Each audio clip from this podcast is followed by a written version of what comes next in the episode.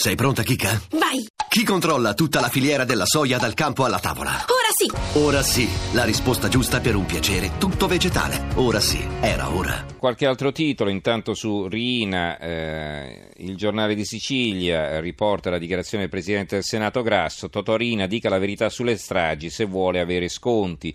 Ecco, questa è una lettura neutra, eh, capirete che sia diversa, che, quanto sia diversa invece quella che dà il dubbio ti scarceriamo solo se parli, l'inquietante proposta del Presidente del Senato Pietro Grasso. E non è che sia proprio così, comunque.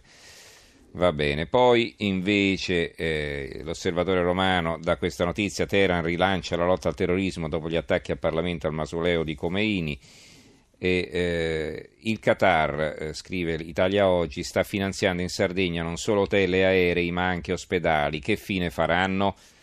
Sapete che il Qatar è stato isolato dagli altri paesi del Golfo.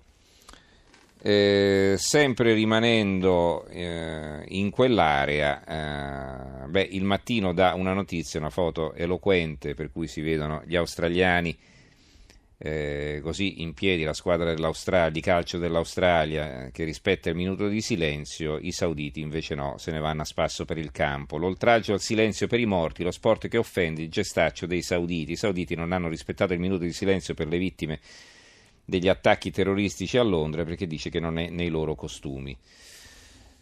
Poi, eh, sempre dal mattino, prove false contro Renzi, Scafarto eh, sapeva, la chat incastra il capitano del NOE, l'ha interrogato l'amministratore delegato Consip Marroni, il mattino dà anche la notizia con un grande titolo Benevento in Serie A, la notte delle streghe, lo sport che piace, i Sanniti battono il Carpi.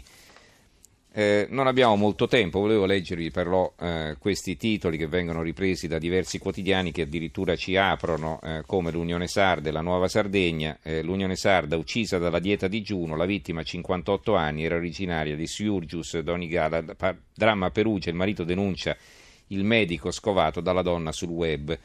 La Nuova Sardegna uccisa dalla digiunoterapia, Sarda Perugia, la denuncia del marito, indagato il medico. Che cos'è questa cosa? Cioè, questo medico eh, praticamente aveva sottoposto la donna a una terapia cosiddetta alternativa che doveva servire a, cur- a curare la sclerosi multipla, la digiunoterapia.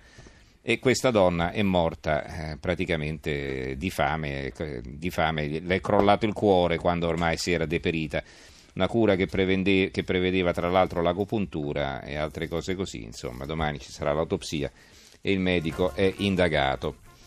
Va bene, allora ci fermiamo qui con eh, la puntata di questa sera che è stata in gran parte dedicata ai risultati delle elezioni in Gran Bretagna. Adesso sentiremo gli aggiornamenti nelle notizie del giornale radio delle due condotto da Alberico Giostra. Intanto ringrazio in regia Gianni Grimaldi, il tecnico Carlo Silveri, in redazione Giorgia Allegretti, Calmero Lazzaro e Giovanni Sperandeo e vi do appuntamento a domani sera. Grazie a tutti e buonanotte.